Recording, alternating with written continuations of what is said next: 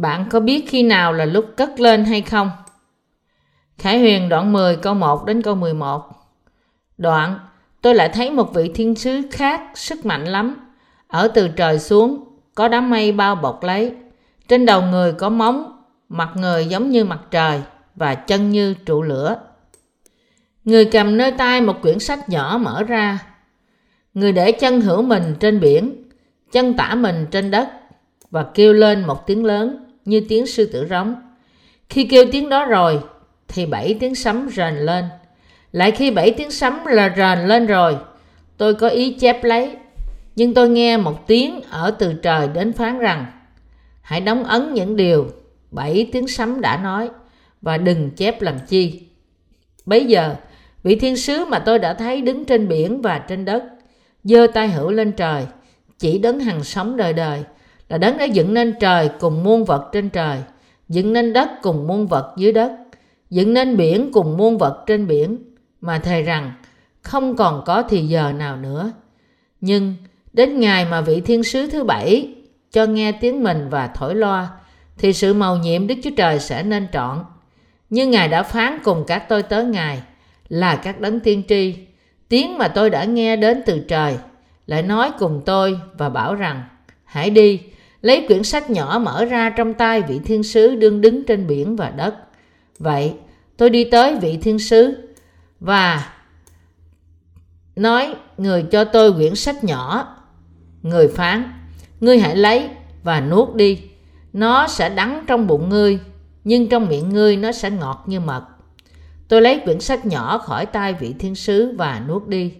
Trong miệng tôi, nó ngọt như mật, nhưng khi tôi nuốt rồi thì đắng ở trong bụng. Có lời phán cùng tôi rằng, ngươi cần phải nói tiên tri về nhiều dân nhiều nước, nhiều tiếng, nhiều vua nữa.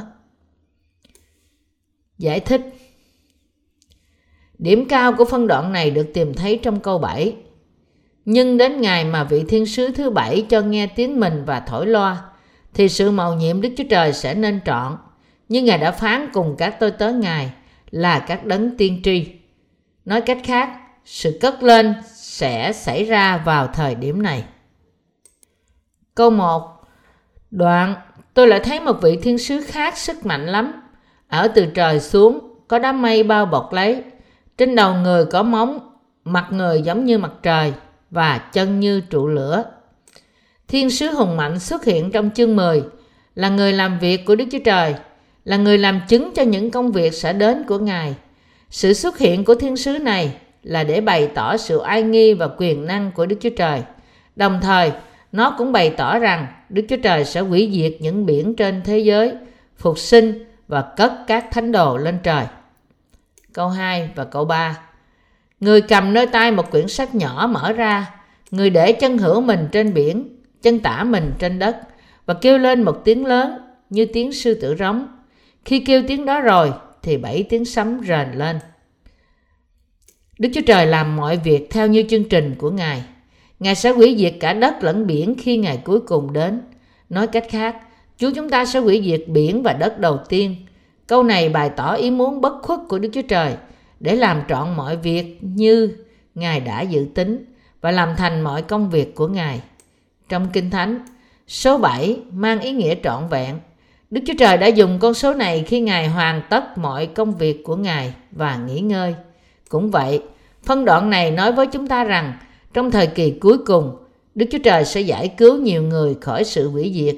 Nhưng mặt khác, Ngài chắc chắn sẽ hủy diệt thế giới này. Câu 4 Lại khi bảy tiếng sấm rền lên rồi, tôi có ý chép lấy, nhưng tôi nghe một tiếng ở từ trời đến phán rằng, hãy đóng ấn những điều bảy tiếng sấm đã nói và đừng chép làm chi. Đức Chúa Trời phán bảo dân không được ghi chép điều mà bảy tiếng sấm phát ra để che giấu những người không được cứu về sự cất lên của các thánh đồ. Lúc đó, Đức Chúa Trời che giấu những người không tin về công việc của Ngài bởi vì họ là kẻ thù của Đức Chúa Trời, ghét bỏ và bắt bớ những thánh đồ của Ngài. Trong thời Noe cũng vậy, khi Đức Chúa Trời hủy diệt thế gian bằng nước, Ngài đã bày tỏ việc lũ lụt sẽ xảy đến với Noe. Ngay cả hiện tại, Đức Chúa Trời cho phép giảng dạy phúc âm nước và thánh linh cho toàn cả thế giới và ban nước trời cho những ai tin vào đó. Nhưng ngoài những người có đức tin thật này, Ngài không bày tỏ cho bất cứ ai khác khi nào sự cất lên sẽ đến. Đối với những người công chính, Đức Chúa Trời sẽ tạo dựng một thế giới mới trong nước Ngài và Ngài muốn sống với họ ở nơi đó. Câu 5 và câu 6 Bây giờ vị thiên sứ mà tôi đã thấy đứng trên biển và trên đất, giơ tay hữu lên trời, chỉ đấng hằng sống đời đời, là đấng đã dựng nên trời cùng muôn vật trên trời, dựng nên đất cùng muôn vật dưới đất, dựng nên biển cùng muôn vật ở biển, mà thề rằng không còn có thì giờ nào nữa. Mọi điều này có thể được dùng danh của Đức Chúa Trời mà thề, là lời thề cuối cùng trong mọi việc không được dùng bởi danh của con người, nhưng bởi danh của đấng cao trọng hơn. Như thế, Đức Chúa Trời là người bảo lãnh cuối cùng cho cả các tín đồ trong thời kỳ cuối cùng, lẫn những người đã trở nên thánh đồ của Ngài. Ở đây, Thiên sứ hùng mạnh thề trước Thượng Đế rằng sự cất lên chắc chắn sẽ đến. Lời thề này nói với chúng ta rằng Đức Chúa Trời sẽ tạo dựng trời mới, đất mới và sống với các tín đồ của Ngài trên thế giới mới này. Nó bày tỏ rằng Đức Chúa Trời không trì hoãn việc tạo dựng thế giới mới, nhưng sẽ sớm hoàn thành nó cho các tín đồ của Ngài. Câu 7 nhưng đến ngày mà vị thiên sứ thứ bảy nghe, cho nghe tiếng mình và thổi loa, thì sự mầu nhiệm của Đức Chúa Trời sẽ nên trọn vẹn, như Ngài đã phán cùng các tôi tới Ngài là các đấng tiên tri. Câu này nói với chúng ta rằng khi ống loa cuối cùng được thổi lên trong sự thử thách cuối cùng, thì tất cả các tín đồ sẽ được thăng thiên. Điều mà người sống trên đất này chắc chắn nhất, thắc mắc nhiều nhất là khi nào sự cất lên của các tín đồ sẽ đến.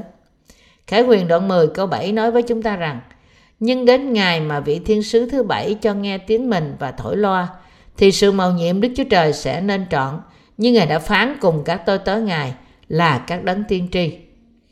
Câu sự màu nhiệm Đức Chúa Trời sẽ nên trọn, như Ngài đã phán cùng các tôi tớ Ngài là các đấng tiên tri. Ở đây có nghĩa gì? Nó có nghĩa rằng chỉ khi phúc âm nước và thánh linh là phúc âm thật mà một người tin phúc âm ấy nhận được sự cứu rỗi và nhận được Đức Thánh Linh trong lòng, thì sự cất lên của các thánh đồ chắc chắn sẽ đến khi ông loa thứ bảy được thổi lên cũng như thế. Sau tai họa thứ sáu của bảy ống loa kết thúc, các tín đồ sẽ chịu tử đạo khi Antichrist xuất hiện và thành lập quyền lực của nó trên thế giới, ra lệnh mọi người phải nhận dấu hiệu của con thú. Ngay sau đó, khi thiên sứ thứ bảy thổi ống loa của người, cả những người đã tự đạo lẫn những tín đồ sống sót là những người đã giữ đức tin sẽ được phục sinh và cất lên cùng một lúc. Kế đó, tai họa của bảy cái bát là tai họa của cả trên nhân loại sẽ bắt đầu. Lúc đó, các tín đồ không còn trên trái đất nữa, nhưng ở trên trời với Chúa sau khi họ được cất lên. Các tín đồ phải biết rằng sự cất của họ sẽ xảy ra khi thiên sứ thứ bảy thổi ống loa cuối cùng. Sứ đồ Phaolô cũng nói với chúng ta trong Thessalonica ca nhất đoạn 4 rằng Chúa sẽ ngự xuống từ trên trời với tiếng kèn của một thiên sứ. Nhiều cơ đốc nhân nghĩ rằng Chúa sẽ xuống thế gian này khi sự cất lên xảy ra, nhưng điều này không đúng. Khi sự cất lên xảy ra, Chúa chúng ta không ngự xuống thế gian này, nhưng Ngài ngự xuống nơi không trung. Nói cách khác, Ngài hoàn tất sự cất lên bằng cách nhấc các tín đồ lên và đón họ trong không trung. Như thế, Cơ đốc nhân nào nghĩ sai lầm rằng Chúa sẽ xuống thế gian khi sự cất lên của các tín đồ thật xảy ra nên loại bỏ sự hiểu biết sai lầm của họ và họ nên biết lẽ thật và tin nơi đó cách đúng đắn bằng cách ghi nhớ rằng sự cất lên của các tín đồ sẽ đến khi thiên sứ thứ bảy thổi ống loa của người. Sự màu nhiệm của Đức Chúa Trời sẽ nên trọn như Ngài đã phán cùng các tôi tớ Ngài là các đấng tiên tri. Bạn phải nhận biết rằng sự mầu nhiệm của Đức Chúa Trời ở đây tượng trưng cho sự cất lên của các tín đồ sẽ đến với tiếng kèn tai họa của ống loa thứ bảy. Tóm lại, bây giờ Đức Chúa Trời sẽ hủy diệt thế gian ban đầu và xây dựng thế giới thứ hai. Thế giới này là để cho Đức Chúa Trời ngự và sống với những người đã được tái sanh bởi tin nơi phúc âm nước và thánh linh trong khi ở trên đất này và cũng để trung tín làm trọn mọi lời hứa mà Thượng Đế đã lập với dân sự của Ngài. Đây là ý muốn của Đức Chúa Trời, đấng sáng tạo của cả vũ trụ, là điều mà chính Ngài đã đặt để cho các tín đồ. Khi thiên sứ thổi ống loa thứ bảy, thì tai họa của bảy ống loa sẽ kết thúc và tai họa cuối cùng của bảy cái bát sẽ bắt đầu. Kinh Thánh nói với chúng ta rằng, nhưng đến ngày mà vị thiên sứ thứ bảy cho nghe tiếng mình và thổi loa, thì sự mầu nhiệm của Đức Chúa Trời sẽ nên trọn, như Ngài đã phán cùng các tôi tớ Ngài là các đấng tiên tri. Sự mầu nhiệm của Đức Chúa Trời ở đây là việc các tín đồ sẽ cất lên cùng với tiếng kèn của thiên sứ thứ bảy. Các tín đồ hiện nay đang sống trong thế giới này, nhưng để được sống trong một thế giới mới tốt đẹp hơn, họ phải chịu tử đạo, phục sinh và thăng thiên. Chỉ khi đó, họ mới được mời dự tiệc cưới chiên con cùng với Chúa và cai trị với Ngài trong một ngàn năm. Sau một ngàn năm này, Antichrist, Satan và tất cả những người đi theo hắn sẽ nhận sự đón xét đời đời của Đức Chúa Trời. Và từ đó, các tín đồ sẽ được phước sống với Chúa trong thiên đàng phước hạnh đời đời của Ngài. Đây là sự mầu nhiệm của Đức Chúa Trời. Chúng ta chỉ có thể cảm tạ Đức Chúa Trời vì đã bày tỏ sự mầu nhiệm này cho chúng ta là những người có đức tin thật. Đức Chúa Trời nói với chúng ta rằng Ngài sẽ làm trọn mọi lời hứa này khi thiên sứ thứ bảy thổi ống loa của người. Câu 8 Tiếng mà tôi đã nghe đến từ trời lại nói cùng tôi và bảo rằng hãy đi lấy quyển sách nhỏ mở ra trong tay vị thiên sứ đương đứng trên biển và đất. Đức Chúa Trời nói với chúng ta rằng các tín đồ và đầy tớ của Đức Chúa Trời phải tiếp tục giảng dạy phúc âm nước và thánh linh cho đến ngày cuối cùng. Phúc âm này là nói về lẽ thật của sự tha tội, sự tử đạo, sự thăng thiên và tiệc cưới chiên con. Để các tín đồ và đầy tớ của Đức Chúa Trời giảng dạy phúc âm cho đến cuối cùng, trước hết họ phải ăn nuốt lời của Đức Chúa Trời bằng đức tin của họ trước khi thời kỳ đại nạn xảy đến. Đức Chúa Trời đòi hỏi hai loại đức tin nơi chúng ta. Thứ nhất là đức tin được tái sanh và thứ hai là đức tin chịu tử đạo để bảo vệ đức tin thật của chúng ta. Câu 9 Vậy, tôi đi tới vị thiên sứ và xin người cho tôi quyển sách nhỏ. Người phán, ngươi hãy lấy và nuốt đi. Nó sẽ đắng trong bụng ngươi, nhưng trong miệng ngươi nó sẽ ngọt như mật. Các tín đồ và đầy tớ của Đức Chúa Trời trước hết phải ăn nuốt lời Đức Chúa Trời và sau đó rao truyền lời đó ra nhiều người khác nữa. Câu này dạy chúng ta rằng mặc dù lòng của những người tin nơi lời Đức Chúa Trời là ngọt ngào, nhưng giảng dạy lời của đức tin cho những linh hồn hư mất không phải là một nhiệm vụ dễ dàng, mà nó đi kèm với sự hy sinh. Đây là điều mà Đức Chúa Trời bày tỏ với chúng ta. Câu 10 Tôi lấy quyển sách nhỏ khỏi tay vị thiên sứ và nuốt đi. Trong miệng tôi nó ngọt như mật, nhưng khi tôi nuốt rồi thì đắng ở trong bụng.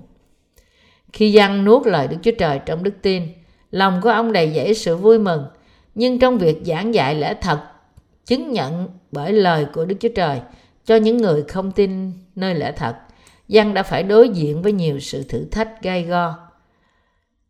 Câu 11 Có lời phán cùng tôi rằng, ngươi cần phải nói tiên tri về nhiều dân nhiều nước, nhiều tiếng và nhiều vua nữa. Những tín đồ phải nói tiên tri lần nữa cho mọi người rằng ân phước của Đức Chúa Trời đến từ phúc âm nước và thánh linh. Họ phải nói tiên tri lần nữa rằng mục đích của Chúa chúng ta cho thế giới trong thời kỳ cuối cùng là để cho mọi người đến trong ơn phước của Đức Chúa Trời bởi tin nơi phúc âm nước và thánh linh. Điều mà Đức Chúa Trời phán bảo dân nói tiên tri là để giảng dạy lời của Đức Chúa Trời, lời của lẽ thật rằng một thế giới mới sẽ sớm đến do Đức Chúa Trời mang đến và rằng ai muốn vào trong đó phải được công nhận bởi tin nơi phúc âm nước và thánh linh. Vì công tác này, các tín đồ và đầy tớ của Đức Chúa Trời phải giảng dạy lời của Đức Chúa Trời hết từ lần đầu, từ đầu lần nữa. Để mọi người trong thế giới này sẽ có đức tin, hầu họ được phép vào và sống trong nước của Chúa chúng ta.